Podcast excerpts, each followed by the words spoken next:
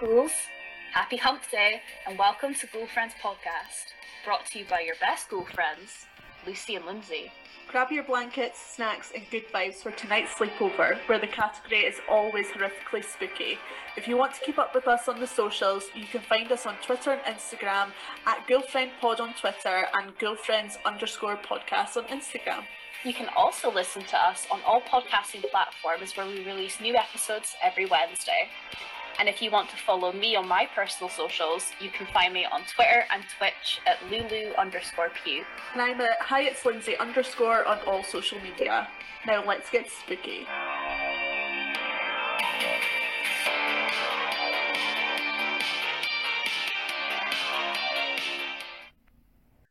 Hello, gorgeous, gorgeous ghouls. I'm Lindsay, and welcome to another episode of Ghoulfriends. Lucy is having a week off this week, but that's fine because I'm joined by the lovely Sophia. How are you doing? I'm doing awesome. How are you? Yeah, I'm good, thanks. It's a rainy Saturday in Scotland, so I'm glad I'm in the house uh, recording and talking about this amazing film. Um, so today we are going to be talking about Martyrs uh, from 2008.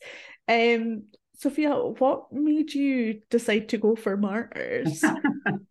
um, you know, it's a film that I've been thinking about for, uh, I mean, really since it came out. Like I saw that uh, either late 2008, early 2009, so about about 15 years ago.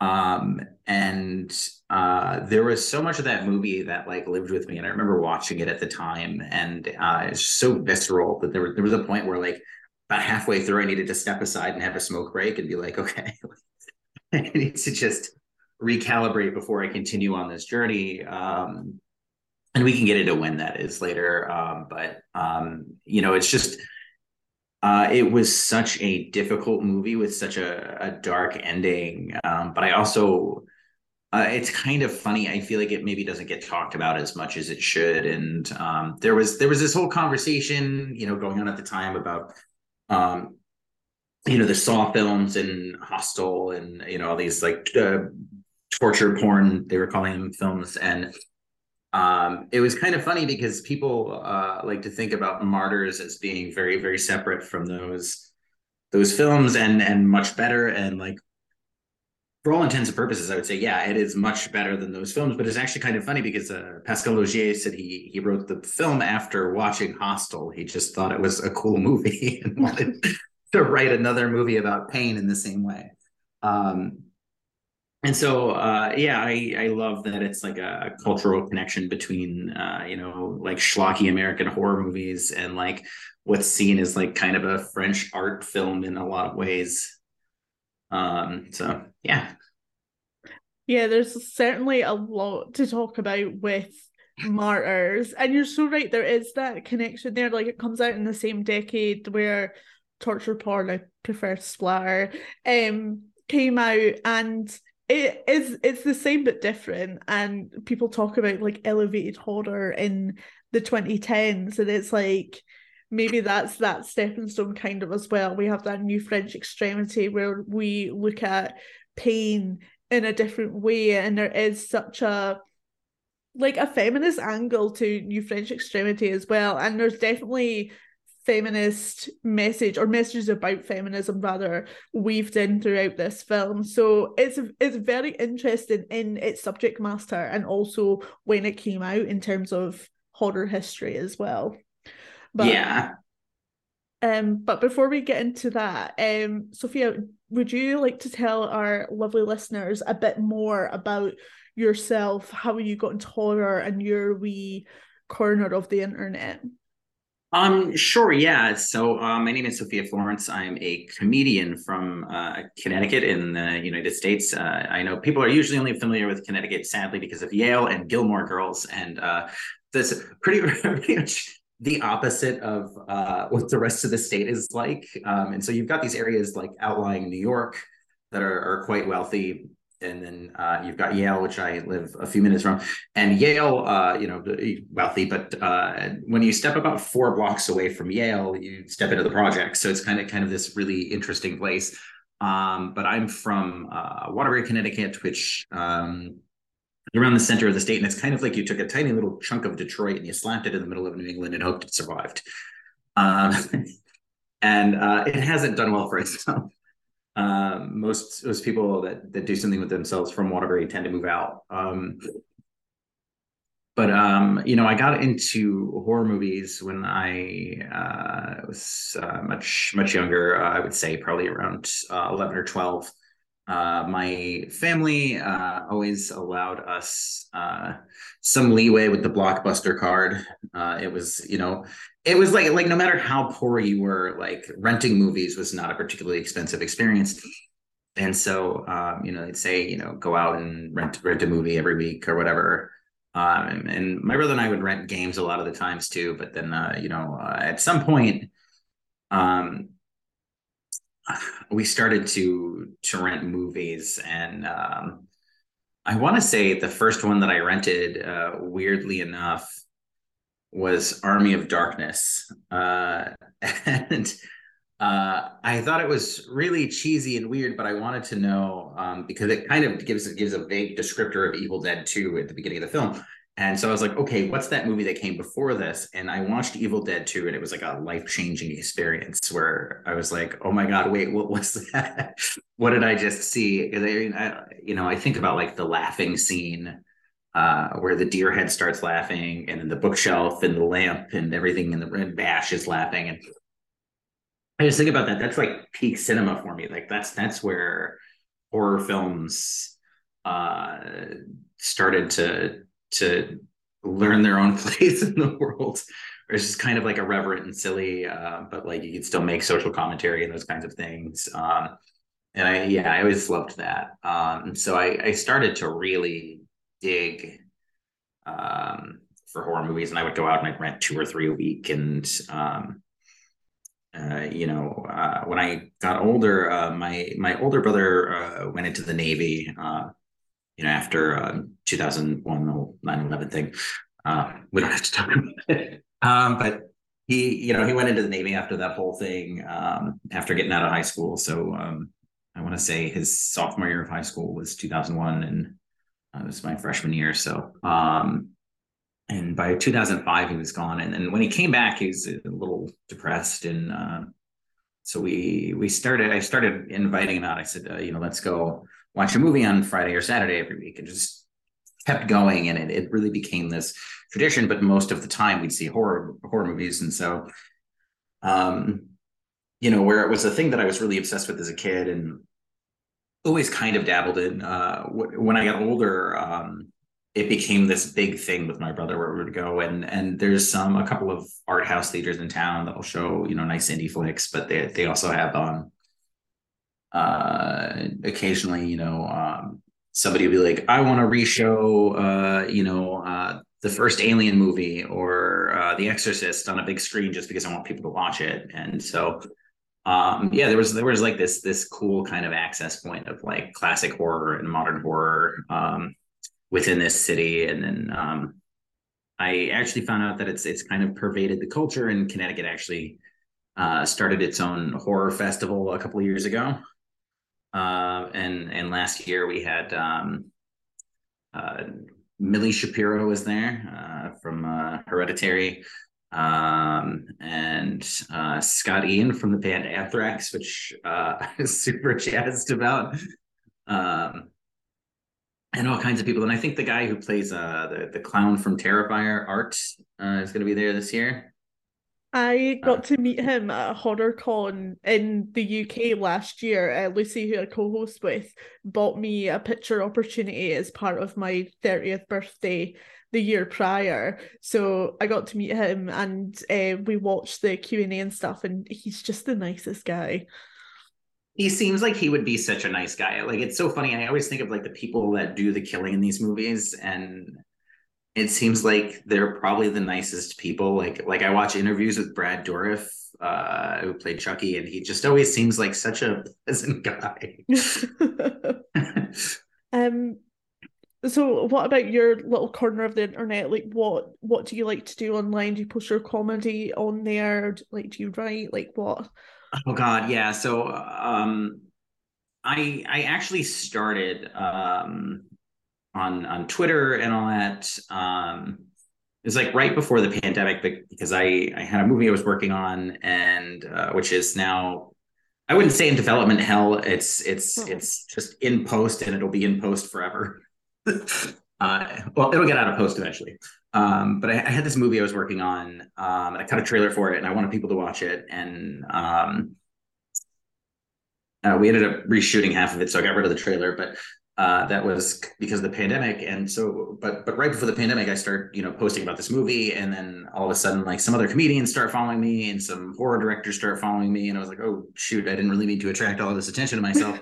Uh, and then it was like well i have a lot of people looking at me now that uh, have more interesting lives than i do. So now i have to say something. Um, uh, and then I, you know, kept cross posting comedy stuff, um, you know, letting people know about comedy shows. But uh, I connected with a lot of comedians um, and then a lot of other uh, scientists and engineers and, and, mathematicians. I'm somebody who works kind of on the border of all three. So um, I really, uh, you know, I like digging in those spheres, but I also like finding people that, you know, write about these uh, incredible topics that are completely disparate from something that I would ever learn. And so, you know, uh, finding finding interesting like social scientists or um, uh, you know, um, Marxian economists or something. Just just people people that I'm like, oh, this this person knows something about the world that I want to know about, but I don't have the time to sit down and read a book. And so if I listen to their commentary, I can maybe get some knowledge by osmosis.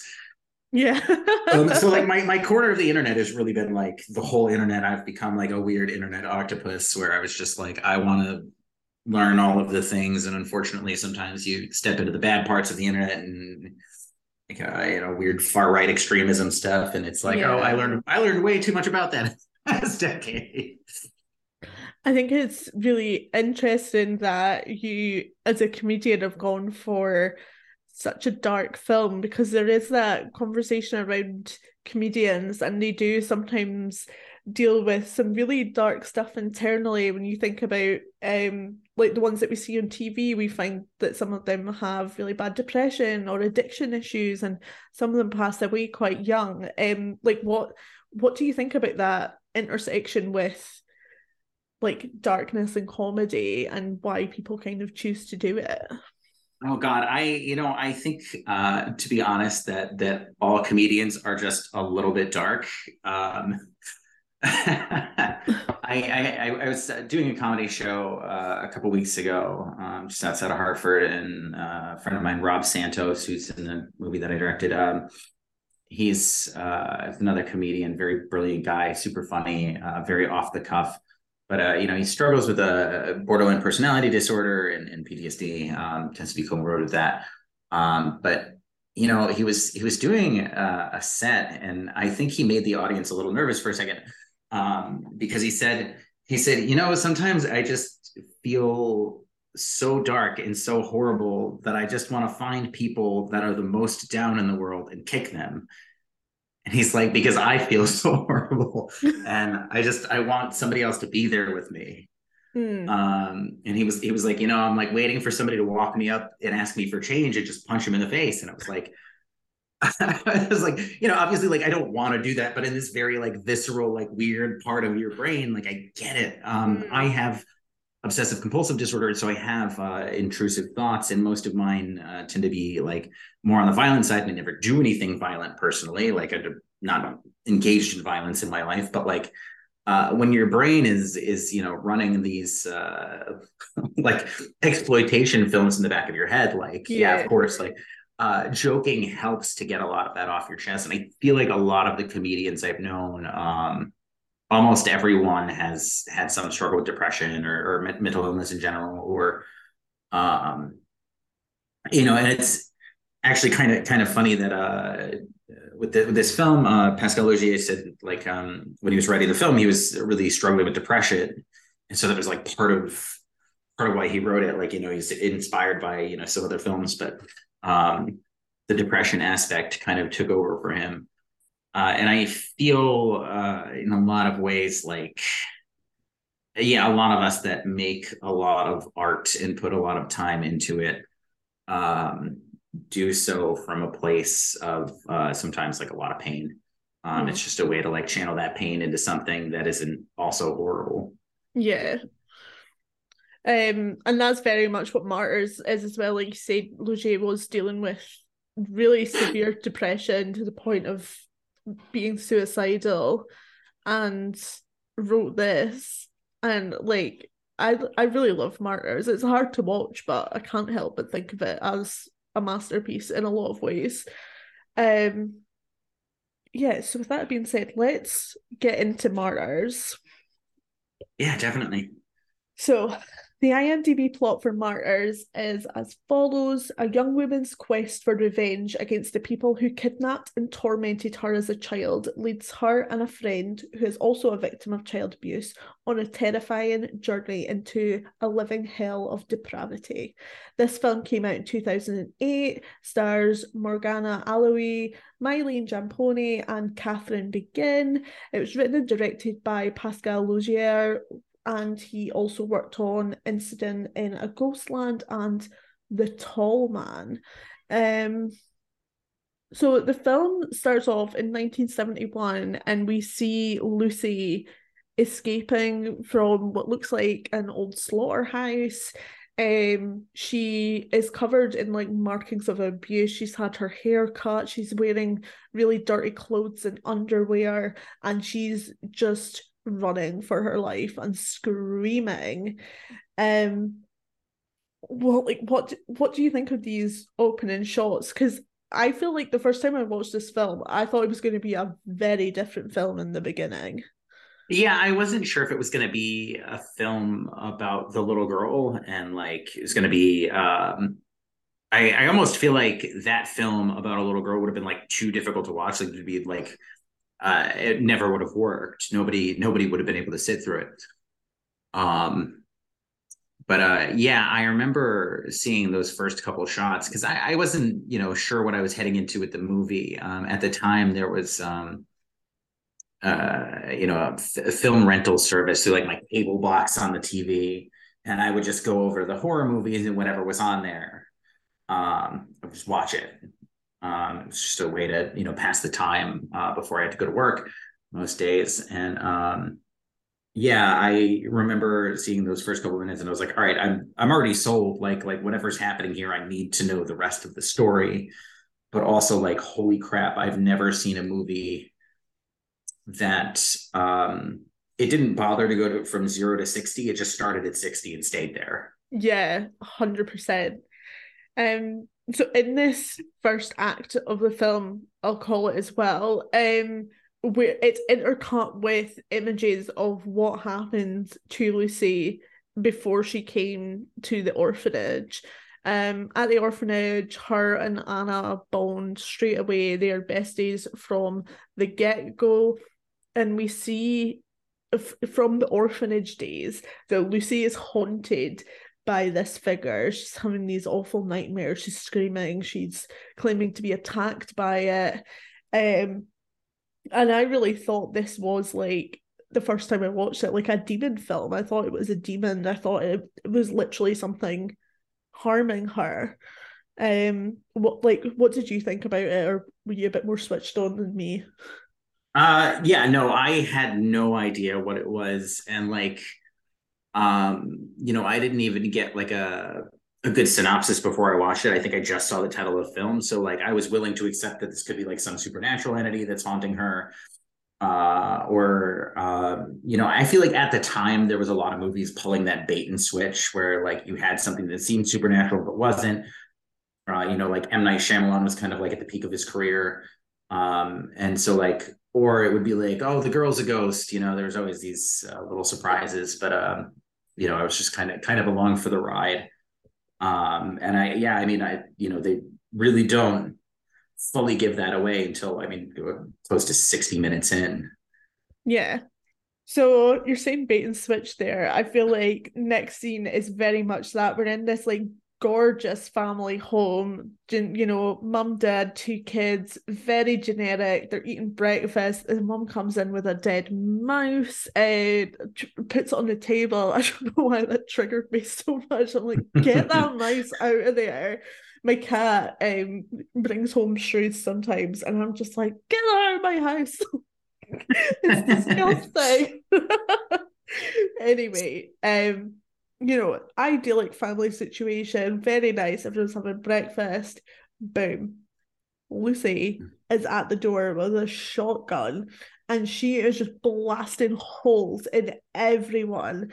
And like I remember again the first time watching this, I'm just like, I don't know, I don't know what to think. This is such like a like such a shift in tone.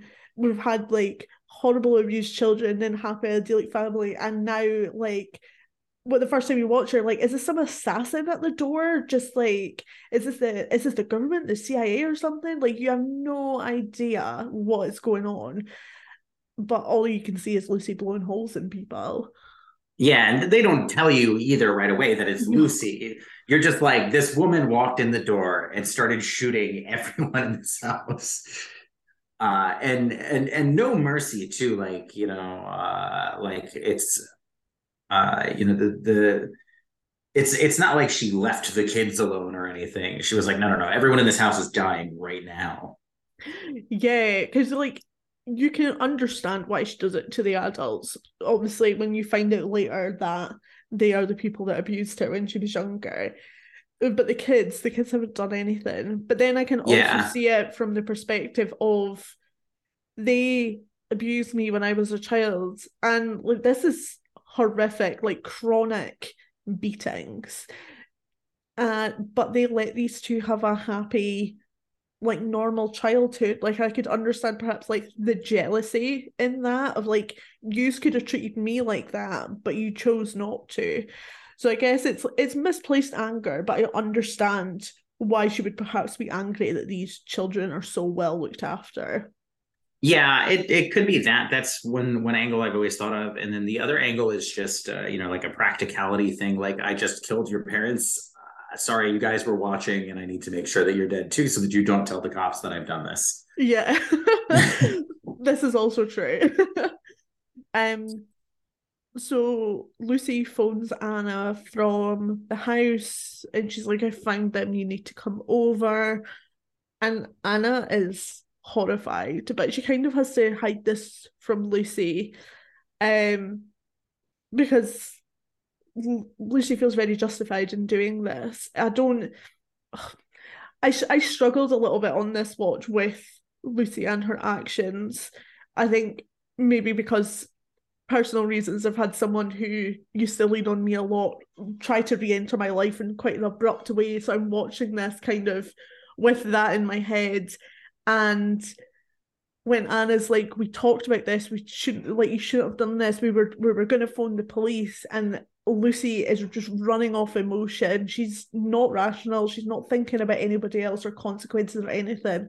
I was really feeling for Anna in a lot of this part of the film because I don't want to say selfish, but like the word like you're being really selfish like kept coming into my mind watching Lucy do what she does. Yeah, it's uh, the the revenge plot uh, doesn't help anyone except for herself, and it's not like uh, I, I, would imagine she's at least got enough know how to know that uh, you know the cult pervades those those particular people. Like I say, it's not like it's it's not like it just stops there. It's like it's like yeah, these people might be the center, or they might be you know high ranking members or something. They may be the people that affected you personally, but like there's more people and so so killing them accomplishes next to nothing um and then just leaves anna to clean up the bodies which um you know especially uh, i i just i don't think anybody's ever ready for that kind of job no and that's the thing as well like obviously anna was in that home for a reason as well and we hear in the conversation with the mother a bit later on like how she's like apolog- apologizing for what she did to her. So Anna's a child of abuse, and then you let her walk into something that's traumatizing. You let her deal with all the dead bodies, another traumatizing thing. And then it actually turns out one of them's not even dead. So there's there's that whole inner conflict as well of what does Anna do with that? And then Lucy just murders her with a hammer right in front of her.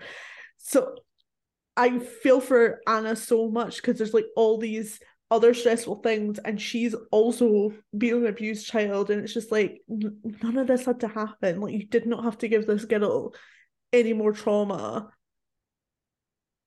Yeah i i always feel like there was there was no reason to bring anna into it. Like if you really mm. felt like you had to do the thing maybe leave your other friend at home uh, you know like like uh, she didn't need to be an accomplice and i mean really like that whole act of bringing her into it was anna's undoing in the, in the end um, and so it's it's kind of like you really screwed your friend by bringing her into this she could have just lived on the rest of her life and had a, a fairly normal and happy life yeah, exactly. Um, because we find out in the phone call with the mother as well. These two have been at this for two years. Like, that's a really long time to go hunting for these people. And like I don't for Lucy to act so recklessly, I'm just like, ah, like it makes me so angry like watching it. But it's just frustration because the journey that Anna goes through, like I love Anna so much. Um and especially like later on in the film with everything she goes through. She's got so much fight in her. And I just hate seeing this happen to her. And that's where a lot of the frustration comes from as well. Oh yeah, definitely. Um it, it's it's kind of funny because I feel like on my first watch, I was so incomprehensibly lost as to what Lucy was doing. Mm. And then on my second watch, I was like, all right, I kind of get it. like like I get why uh, these people freaked you out so badly because like I feel like even what happened to Lucy probably doesn't rival what she saw. Mm. Um, and and just things that she had seen, and so like that quest for revenge uh, must have been kind of serious. But also, uh, you know, part part of me always thinks about um, and I, I, know that this was inspired by Hostel, and one of the themes mm-hmm. in Hostel was that you know this this wasn't some small operation that was carried out by some limited group of people. It was kind of a big conspiracy. And so you had um, law enforcement types involved and stuff like that. Um, and mm. so maybe maybe part of the reason lucy decided never to call the cops was because like she knew that there was just cops embedded in the whole thing and there was just no way to to undo it without uh, going on a violent murder spree although i i think we're supposed to think about like what what what are the implications of her actions? Like why is she doing this? And i also think that this is a movie that you're never supposed to have an answer for mm. almost anything. Uh like you're along for the ride. It's a film about pain um and uh you're you're, you're not allowed any other information. Like you're you're left with what you have. Yeah. Very true.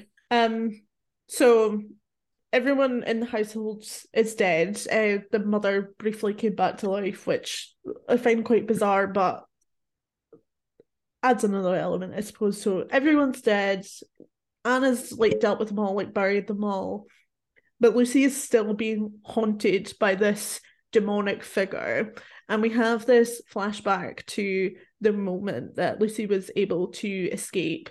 And the mother it comes comes over to feed her, I think it is, and then she uh, Lucy manages to push her over and she like breaks her ankle. And she's uncuffed at this moment. So she's able to escape her room. And when she does she sees this other woman who has been abused as well. And in that moment as a small child she decides to save herself which as much as i've been ragging on lucy quite a bit like I can't imagine living with that, thinking that you might have been able to save someone and didn't. And this demonic figure that's been following her around since childhood is like an embodiment of that woman. Um, what did you think of this reveal? Because I feel like it was really well done. I thought it was great. Um, that like um, because you saw that that demonic figure from the beginning and um seeing that it's you know it's uh, pictured as this woman she saw, but it's it's like an embodiment of survivor's guilt.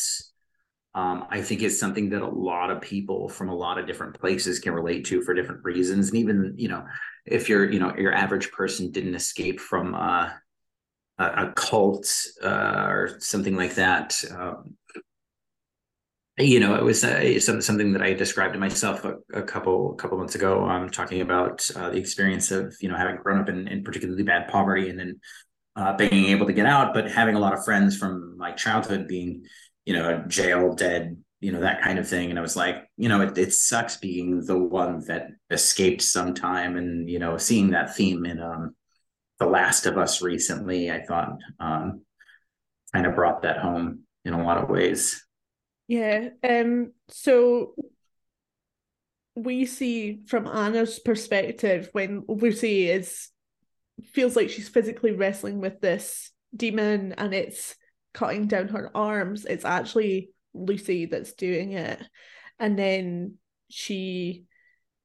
You know, she thought that killing these people would alleviate her of her survivor's guilt. This thing is still haunting her.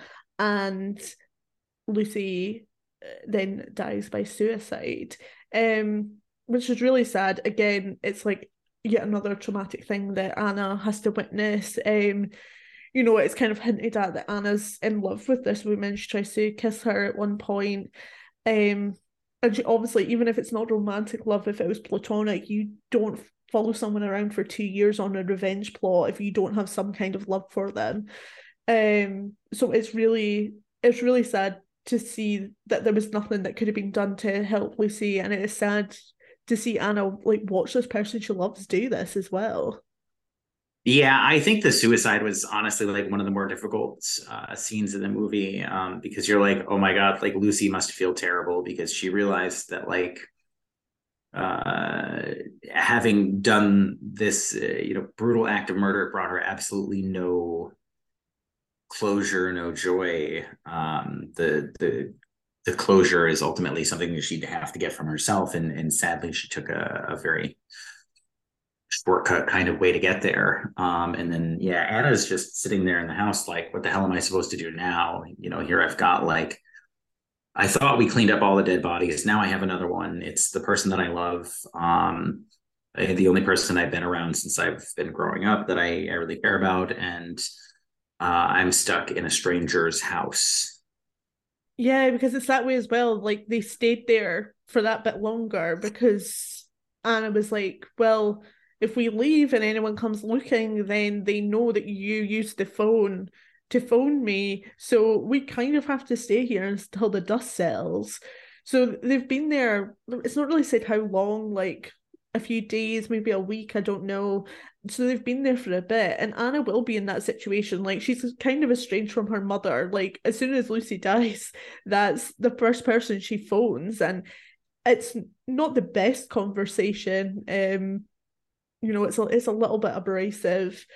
Um, so she really has no one and nowhere to go but then she finds this like secret passageway in the home and I guess it like for Anna, it gives her that confirmation as well that like what Lucy was saying was right. Because I guess this whole time Anna's just had to go on what Lucy said. She's like nobody knows. Nobody's been able to find this place. Nobody's been able to find this group of people that did her this to her. So kind of finding this room is like, oh, like so she was telling the truth then. Like this is a thing. So in this room, we find this woman who is covered head to toe in cuts and has this like metal thing, like it looks like it's like stapled into her head. And I think Anna, I think Anna's a very naturally like caring person. She like gets her up the stairs, she gets her in the bath, and she has this like alcohol and cotton swab at one point. And last night when I was watching it, it was the look on Anna's face that it was just like, where do I start? And there was so many different ways you could play that scene. And I think like the actress, just in her like facial expression, did like such a good job to convey all the kind of different emotions that you would have coming across something like that. Because I, I feel like I would think the same, like looking at this poor person and being like, where like where do I even begin to help this person? Yeah, I I think the most jarring thing about that was um that the the woman that she found uh, wasn't just it wasn't just that she had been physically tortured it's that she had um, either been born with or had lost the ability to speak over time. I always thought the intent was that she had lost the ability to speak, like um, the torture had been so prolonged that uh, eventually words just stopped meaning anything. It was just kind of um, uh, and and that was difficult. I actually had shown somebody this movie about six or seven years ago and they got to this point in the movie and were like no i'm not i'm not finishing this. I am not watching the rest of this. I don't care where it goes. Um and, yeah it was rough. Um and and i get it. Yeah this is this is like a really difficult part of the movie because also none of none of this is particularly like divorced from reality. Like these are just things that could happen. Mm. Um and so you know finding somebody that's in that kind of psychological and physical state like it's not impossible. Uh, and i th- i think that's what got a lot of people is that like this it's not you know ultra realistic. It's not like things like this are happening all the time but it's certainly like things like that could happen. They're not they're not outside of the bounds reality. Me and my sister have this conversation semi regularly about hostel like because she we'll both be like that is totally exists in the world and we just are an echo chamber for each other agreeing. Like that will exist. There because the tourists go missing and that will be a thing. Um and yeah probably unfortunately this is probably a thing as well yeah, yeah, both of those things are very possible. I, that was definitely something I thought about Hostel, and I think maybe that's part of uh, part of the inspiration between Hostel and this film, where it was like, oh, this is this is possible. Like, uh, it's it's an extreme scenario, but like it's certainly you know everybody's uh, had that uh, you know most dangerous game kind of thing where they talk about you know you put a bunch of humans on an island and hunt them. So like this isn't that far from that. True. It's just it's it's rich people using humans for a, a different kind of purpose, but so um the strange group of people descend on the house. Um, this woman that Anna's tried to save is shot dead, and um, they start to question Anna about like what happened to the original, like what happened to the people who live here. The group's leader, Mademoiselle, uh, turns up and she explains what it is that's going on. So, like when Anna first went into the secret chamber, there were all these images of people in the midst of dying, whether they were like starving or dying of a terminal illness.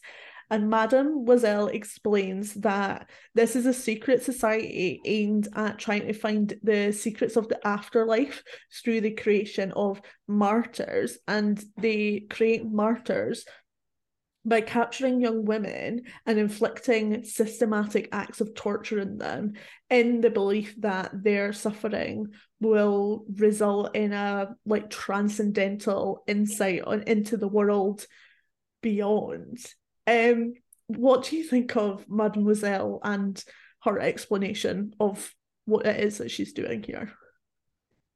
Oh God, it's honestly like it's one of the most horrific possible things that somebody could do. Um, it's it's and I think this was like the the moment that I felt I I had already felt some dread in this film, but like really coming to grips with like the insanity of what they were doing. Um, because it's like you you could have been torturing people for any reason. They were like, we're just very curious about the afterlife, and it's like, whoa, that's real crazy. Like, uh, have you guys thought about therapy? Uh,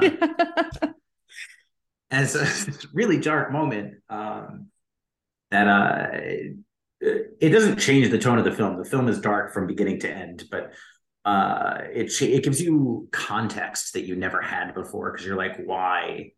Um, and uh, I would imagine that even as uh, as you know, a little girl like Lucy probably knew some of this and was like acquainted with this information, and maybe that's part of why she was so gung ho about it because she was like, these people are crazy. They're going to keep doing this forever. They're like uh, a weird uh, subset of batshit religious extremists. Like uh, you you can't stop that kind of thing. You know, that there's there's really never been like um, a definitive kind of like cult deprogramming. It's not really a thing that happens. um, and I'm I'm sure um, uh, Lucy probably went down the rabbit hole with that kind of stuff, trying to figure it out uh, during the course of her life. Uh, and yeah, yeah, Mademoiselle, like that's the, the scariest thing. The way the, the way Mademoiselle looks and kind of the way she like talks and carries herself, I want to love this woman. Like she seems like she'd be absolutely fabulous, but she's so evil. Like she like the way that she casually talks about torturing people to death, it's just so chilling. Uh, yeah, I mean, she looks like my my my great grandmother when I was a child. So I was like, you know, I'd, I'd, I'd expect her to give me caramel candy more than I would for her to talk about torturing people for religious purposes. Uh, sadly, yeah, she decided to choose the latter. Yeah. Um. I think at this point in the film as well, um, we really get into that uh, the religious themes in the film. Um, there's a lot of like the giving of the body in Catholicism and in sainthood and martyrdom and Laugier talks about being like a, a I've lived a Catholic life. I don't think he identifies as Catholic, but they've lived a Catholic life. Um, it's Catholicism something that's been in your life or not so much? Um, a little bit on the periphery. So when I was when I was a kid, um, I grew up. Um, my my father was uh, absent. Uh, my mother um, had kind of syncretic religious beliefs. She's kind of kind of all over the map. Uh, just uh, interested in a lot of different things. Um, but my my great grandparents uh, took care of myself and my older brother during the day, and they were uh, you know Roman Catholic, uh, very Sicilian.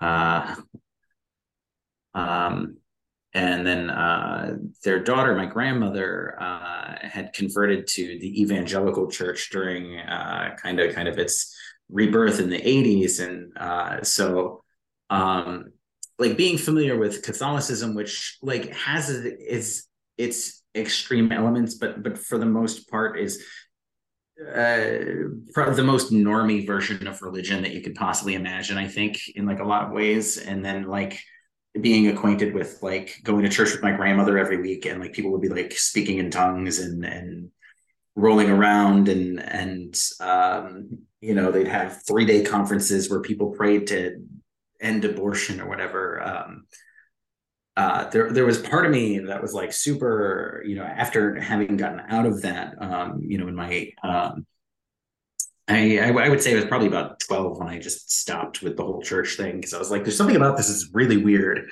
And like, I can't put my finger on it, but as a 12 year old, I was, I'm not going to go to church with grandma anymore. Like, there's mm. something real dark about that shit. Um, and so, um, you know, having grown up close to like, um, and, uh, you know, now evangelicals have, have become this like giant force on the hard right in the US. And uh, it's, it's like this whole other thing but i feel like part of me like kind of knew that was coming when i was a kid and i didn't want to be close to it mm. um and so yeah having having grown up around like like catholicism which does have like a like an emphasis on pain and then um uh, evangelicalism which uh is is as extremist as you could get for christian sects in general and uh very very involved politically um is uh yeah it gave me a lot of interesting context for this movie. Definitely. Like, I'm not Catholic, and as much as the UK's Christian country, like more on the Protestant side, like it's not something I've ever been brought up with. But the whole idea of like the communion and the giving of the body and sainthood like made me think a lot like they're it's like they're trying to make saints, martyrs out of these people, but the people who we think of as saints who have been canonized as saints, like it was their choice to do these things. And Anna has no choice in this. So they're trying to make something out of her. Like if she, you know, had did this to save a child or, you know, basket of kittens from drowning or something, then fair enough. but she has no choice in this matter. Um, she's forced into this, and I think this is perhaps where they're going wrong with it. Um, not that I want to encourage anyone to do this to get the optimal result, but this is perhaps where they're going wrong with it. Like they're not giving these girls any choice. Yeah, yeah. They said, uh, you know, in, in, in Mademoiselle's speech, she's talking about how they keep creating uh, victims who, you know, aren't able to to speak uh, and just kind of succumb to the pain, um, which I, it, I think describes the the woman they they had found uh, originally. Um, and uh, they're you know they're trying to do this and it's like uh, of course this doesn't work. Why would this work? Yeah and i guess that goes into you know this film is very marmite and a lot of critics have been like this film is so nihilistic because it just feels like pain for nothing but that's also kind of the point like they're doing all these things uh, they keep doing this and it's not achieving results. Because I was thinking about it last night as well. It's like, what if in the end, like Anna was like, "Yeah, there's this, this, this, and this. Like this is everything that I've seen. This is what you need to do to get there. Um, if you got that, right, I'm gonna die now."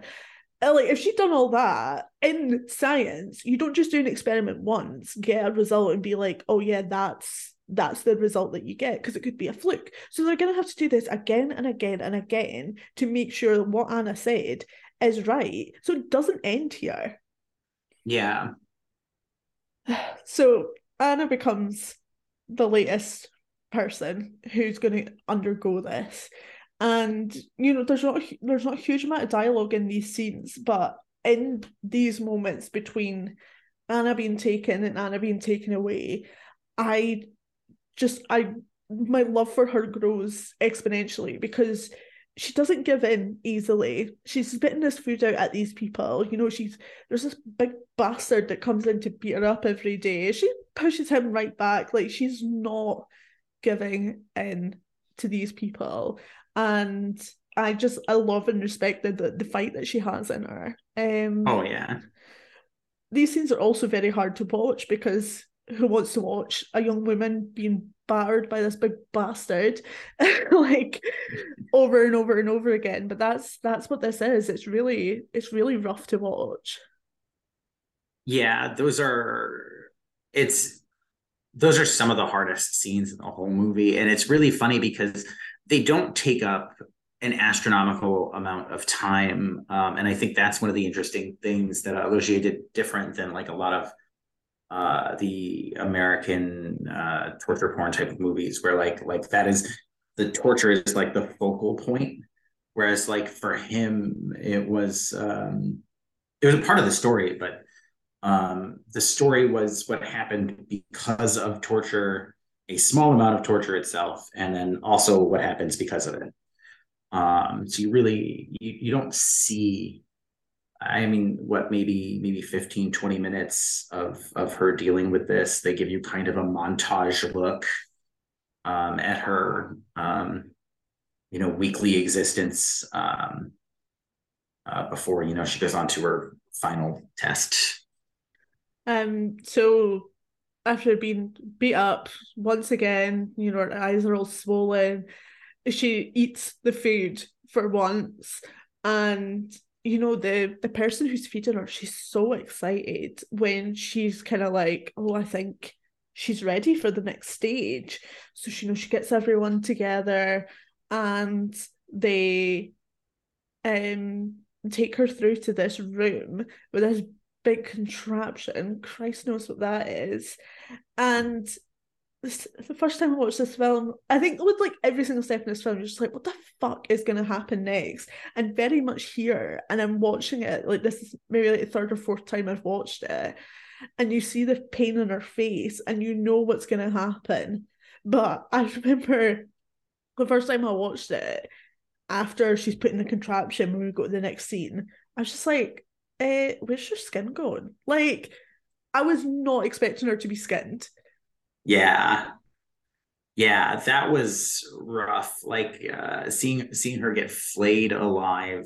Um, uh, like I, I get it from from their point of view in a weird way. I'm like, yeah, I guess that would be like something that like it won't kill you, but it's gonna be the worst thing that you've ever felt in your life, uh, like bar none.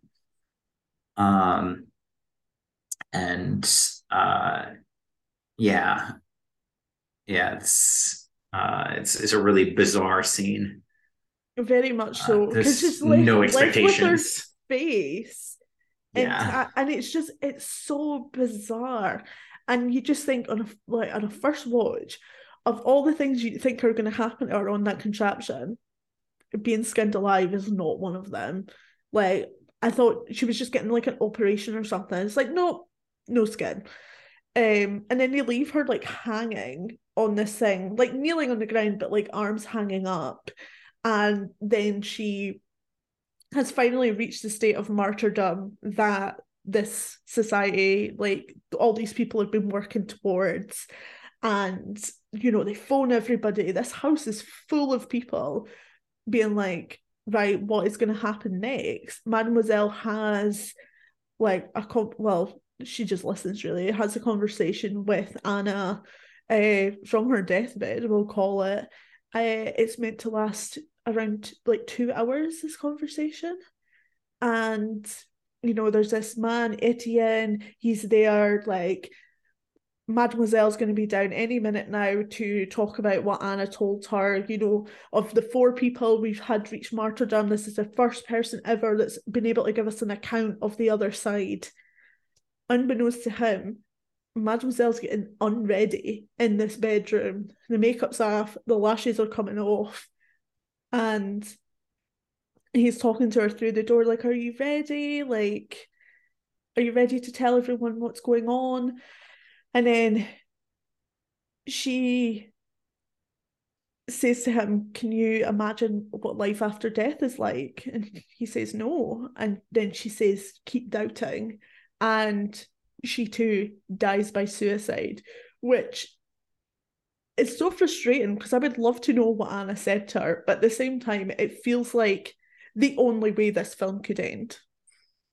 Yeah, I feel like um, there there might be some clues as to what what she said but also um you know maybe um like I've, I've seen you know competing theories on this and i was i was reading some this morning just to kind of prep myself for talking about this um and so some people were saying oh well you know um it could be like a scenario where um she told her what was going to happen and it was kind of this anticlimactic thing and it was like oh it's mm. the thing mm. everybody told you it was going to be and like that's not interesting enough to have been worth all of this um and... because it's that way if you had definitive proof of the afterlife what is the point in living yeah exactly unless you know you have one of those afterlives that's very conditional where it's like you can't kill yourself or something which uh, you know i feel like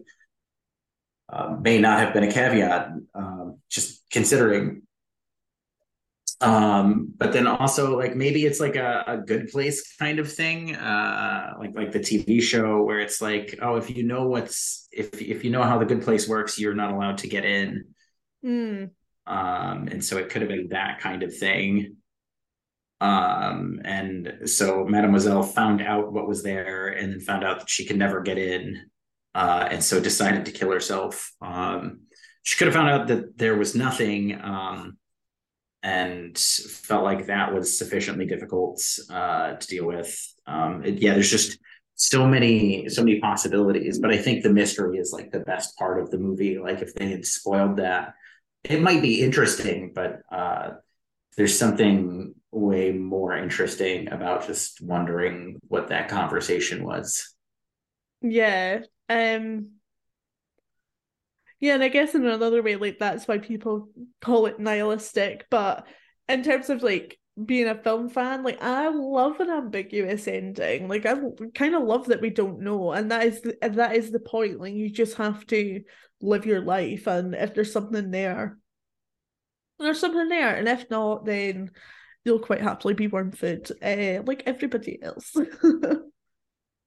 yeah, yeah i it's it's kind of funny because I, I feel like a lot of people talk about the the nihilism of the film but i i think that the film in a lot of ways is like counter nihilism where um it's you know all of these people that have um been so uh, instructed by this this nihilistic version of of religion where they forgot that like the whole point of of you know religious faith was that you had to have faith. I mean you know it, it, any version of the bible you pick or any any religious book you pick faith is kind of an important thing. And, and that's kind of kind of the whole article of the thing is that um you can't get anywhere with that. And so here's these people taking uh, this scientific approach to finding out about the afterlife and uh, you know, kind of um, undermining the whole point of the thing, um,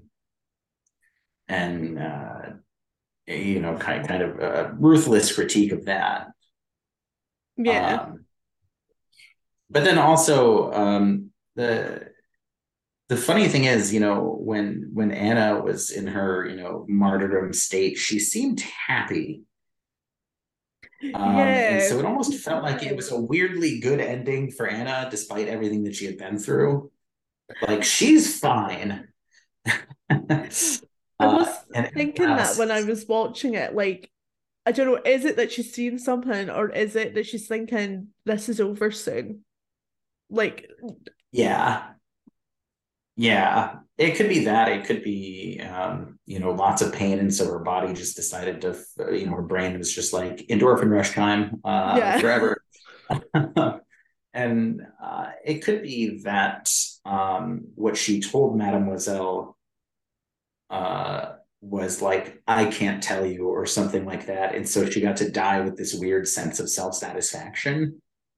Yeah like I, I did think that myself as well like it would be the ultimate kind of like fu because like we kind of said like anna's been such a fighter this whole time and if she were just compos mentis enough to withhold the information like what a brilliant way to end things. It's like you've you've done all this for nothing basically.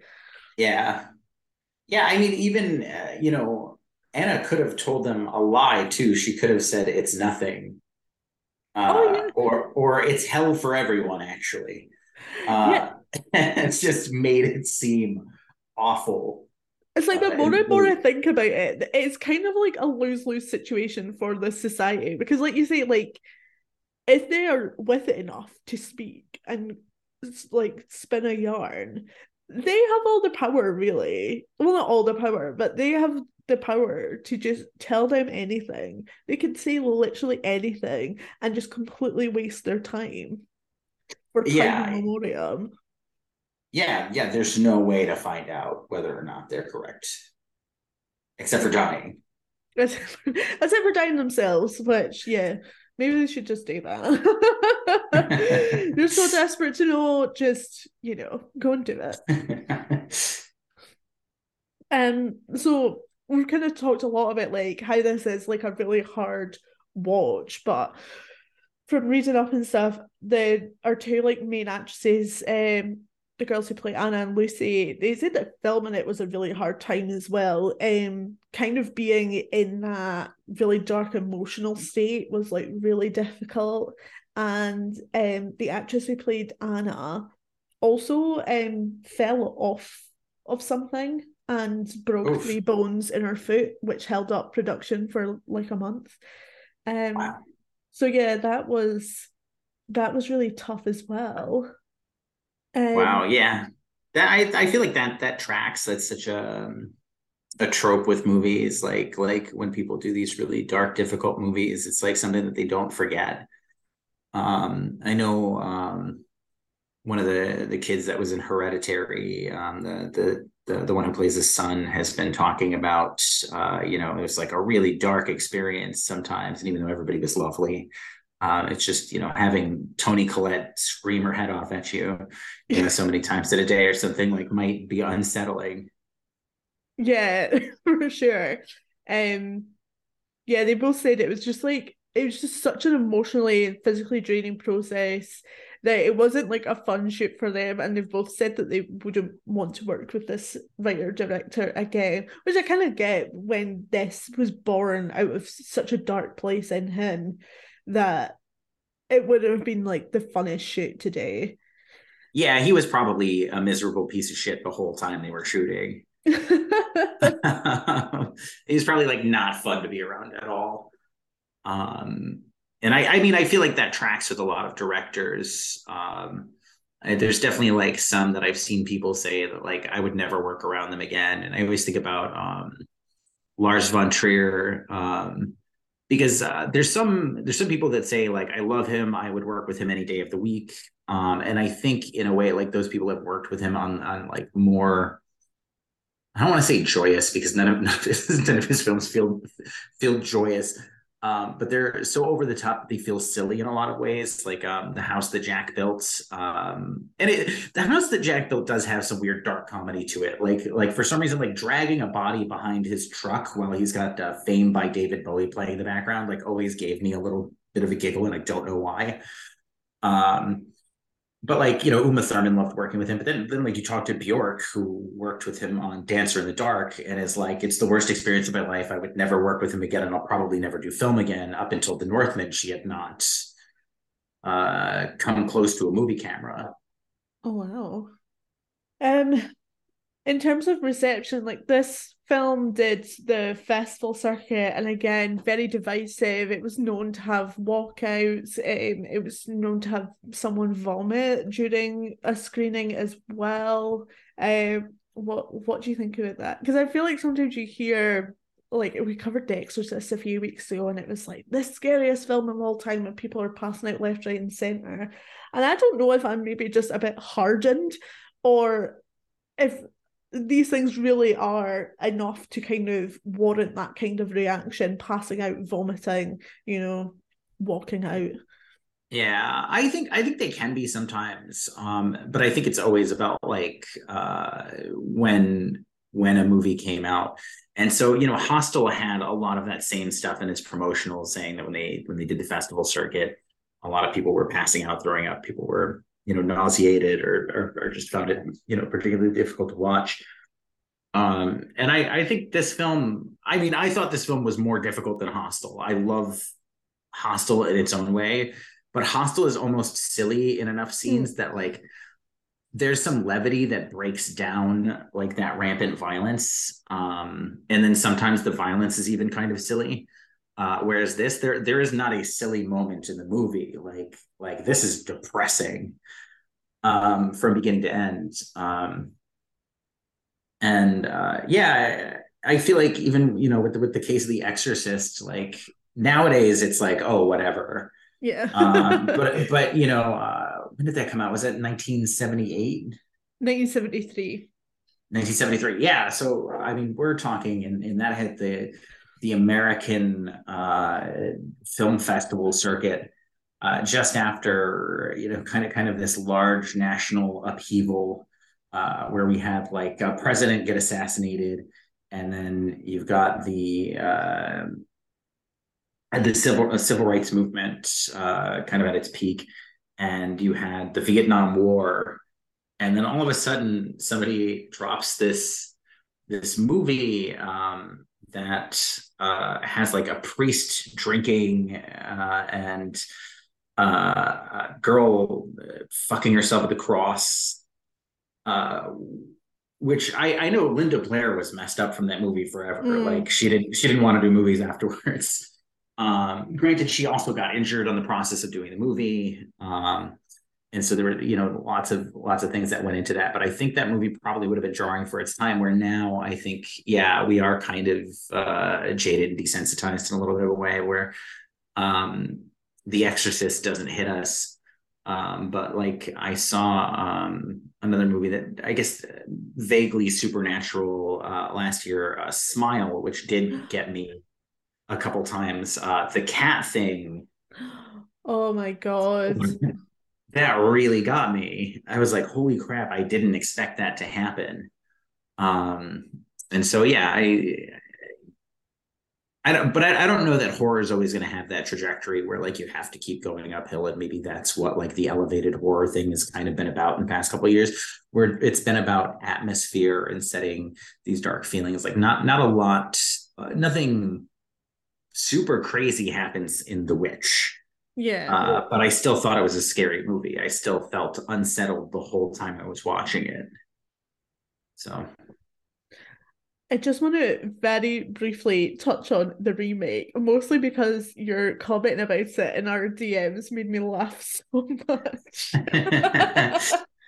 um, when I was double checking with Sophia, like which one she meant, which like I'll do with anybody who DMs in asking about about films to cover just what year is it, so I'm making sure that we're both watching the right one. And I'm sure you said something like that one doesn't exist in my mind. or like to pretend that doesn't exist and it made me laugh so much. um the director of Martyrs 2008, the one we were talking about, had kind of similar, really negative things to say about it as well.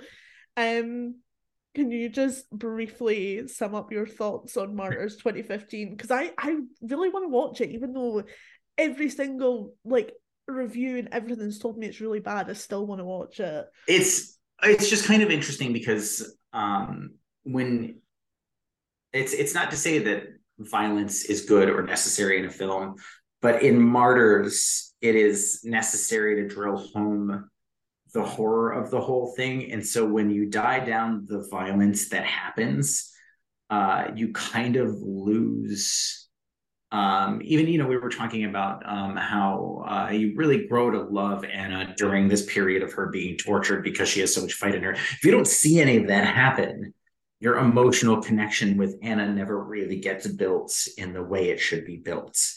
Um, yeah. And so, so basically, they took the same movie, they redid it in English, and they cut out uh, a lot of the more gratuitous violence. And it's almost like I don't know if I'm getting out of this movie what I originally got out of it.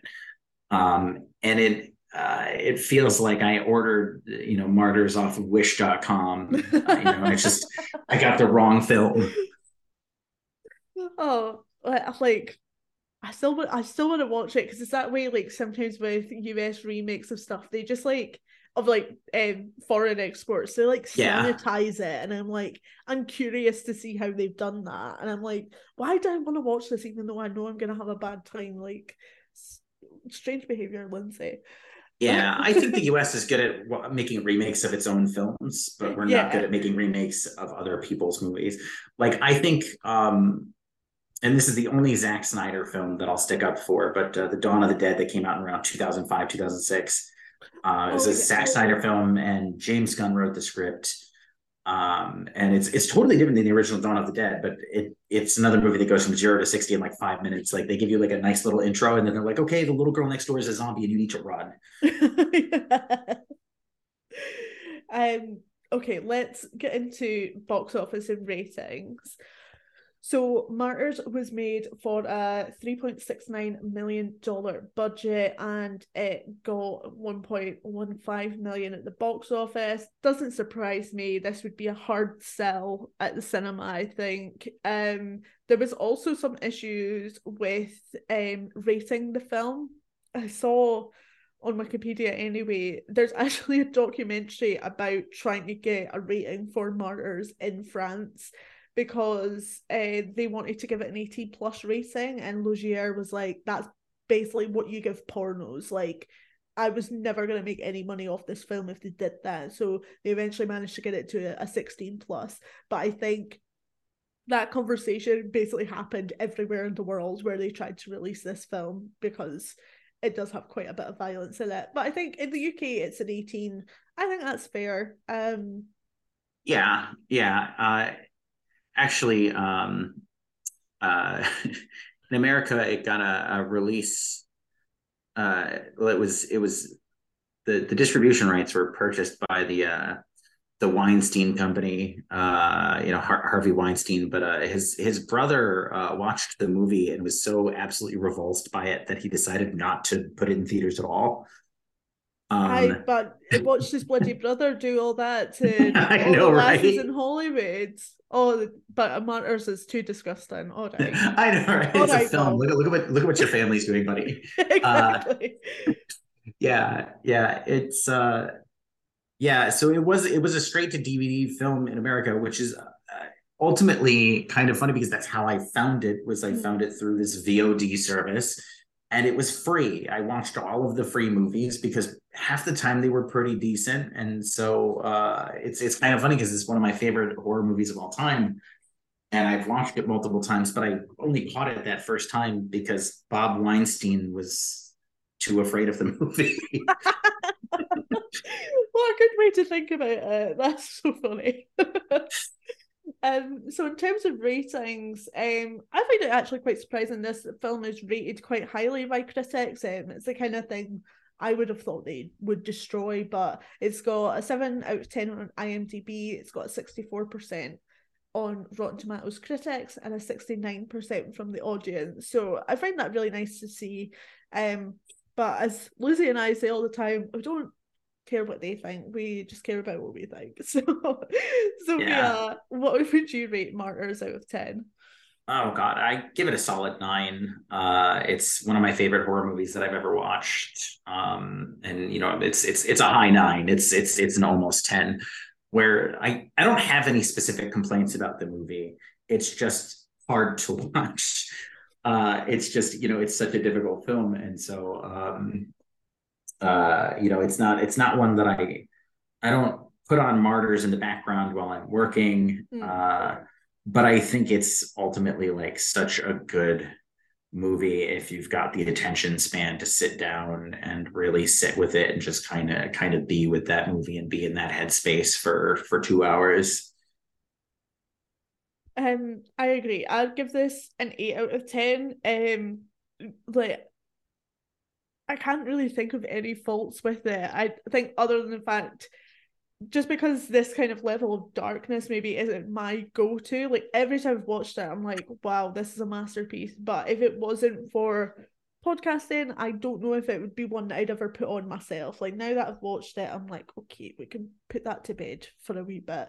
Um but i think it's a film that horror fans fans of film should absolutely watch because you know, it's so well known for its like depictions of violence, but it's just so much more to it than that. It's so much more than just this, like, oh, someone gets battered like over and over and over again. There's so much more to it that. So I think everyone should put it on their list.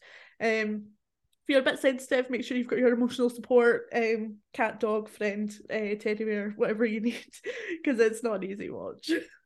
Yeah, yeah, definitely. I uh, I had my emotional support cat at the time. Uh, I, I mean, I've I've watched it a few times since then, and because I know what's coming, I'm never you know as affected. But it's uh, was this your first watch for the for the podcast, or did you did you watch it before? Uh, Lucy and I actually used to do another show, um, and we reviewed it there. And for that, I watched it twice, and I oh wow, watched it just to make sure I really got it, and then I watched it again for this. It's one of those films like even like talking about it again, I'm like, God, I love this film, but it's I don't think it's one I'd ever put on. like, oh, I fan, oh, I fancy watching Martyrs. I don't think ever envision myself saying that. yeah, it's it's one of those movies that I can't recommend to people. uh, like the, I I love um, either comedy horror or like as bleak as it gets. Yeah. um, and uh, I I I can't recommend this movie to anyone uh, because I've seen the reactions some people have to it. Um, you know, you know, uh, being with somebody who had like a like a really serious panic attack over over watching this movie, I was like, okay, I should probably never put this on for people again. Like mental note. Uh, and you know, I guess I had, I'd grown up with a lot of people that were into you know kind of extreme horror and like really difficult films and stuff, and so it wasn't something that I really thought about uh, but you know sometimes you uh, you learn something uh, from putting on the wrong movie. Um so thank you so much sophia for joining me today. I'm so glad i got to talk to you about this film because it's been an absolute pleasure. Yeah thank you for having me. This was this is a blast. I'm uh, i'm glad we got to uh talk about our really dark film and maybe bring some levity to it in a couple parts. Yes um, where can our lovely listeners find you online? Uh, you can find me on Twitter at Alana Smithy. So it's like Alan Smithee, the name that they use for directors who want to abandon their films. uh, but it is Alana Smithy instead. Um, you can find me on Facebook at Sophia Florence Dash Comedian, and uh, show updates go there pretty often. Um, if you're in the northeast of the U.S., um, you know I'm easy to find, mm-hmm. um, but also um, I, you know, if you follow me on either of those sites, I will probably uh, be hitting some some southeast locations, uh, provided the United States doesn't get any worse, which you know we're gonna scrap shoot at this point uh, in the next couple of months uh, over the summer. So um, I'll at least be going as far down as DC. So, oh, that's exciting. Yeah. you can find me at Hyatt's Lindsay underscore on all social media. You can find Lucy at Lulu underscore Pew on Twitter. You can find the podcast at Ghoulfriend Pod on Twitter and Ghoulfriends underscore podcast on Instagram. Next week, uh, we'll be having a bit of found footage fun and watching As Above, So Below. Uh, so looking forward to getting into that. But until next time, stay spooky.